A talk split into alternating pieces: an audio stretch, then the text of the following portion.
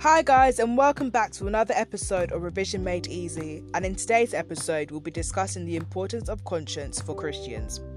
Key information Christians believe that conscience is the voice of God in their heart and soul, guiding them to make the right choices.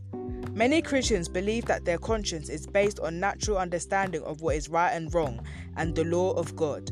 In addition, Catholic Christians believe that conscience needs to be guided by the teachings of the Church.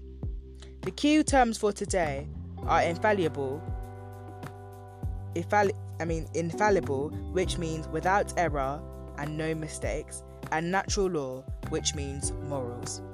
The meaning of conscience. Christians believe the conscience is the voice of God, guiding them to do what is right. This means that God, through the Holy Spirit, guides each person to make the right choice. Conscience tells a person what is right in each context. The more a person sins, the more they block out their conscience. With God's people, with God's help, their conscience guides them to become completely the person they are meant to be.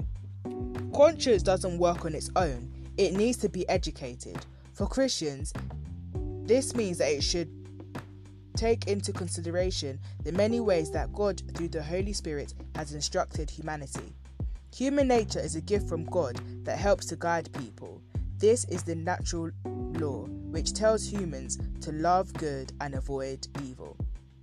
The Lord of the law of God, which is summarized in the 10 commandments and the two greatest commandments of Jesus, helps to guide people.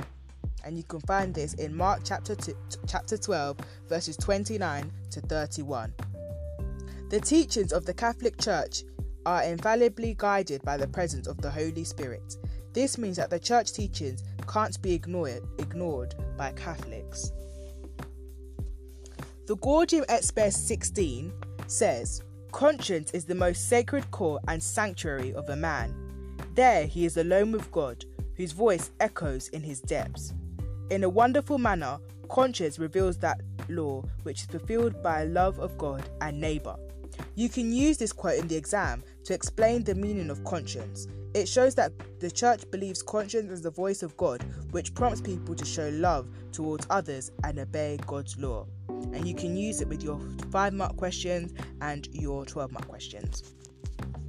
Conscience can be thought of as having two different sides. The first one is conscience is made up of natural instincts. The church teaches that people are born with an understanding of right and wrong, natural law, law, otherwise known as morals. This understanding helps to guide Catholics to instinctively do good and avoid evil.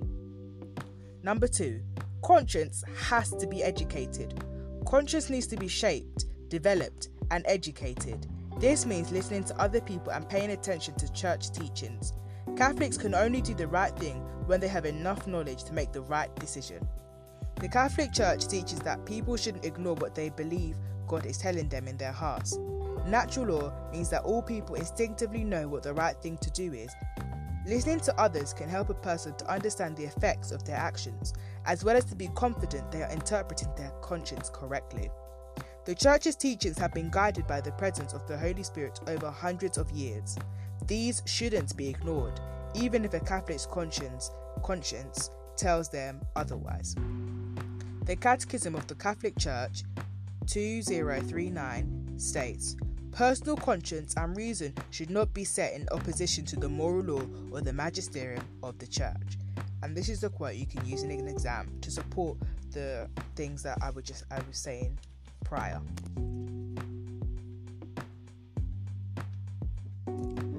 That is the end of the episode. I hope that you enjoyed it and found it useful.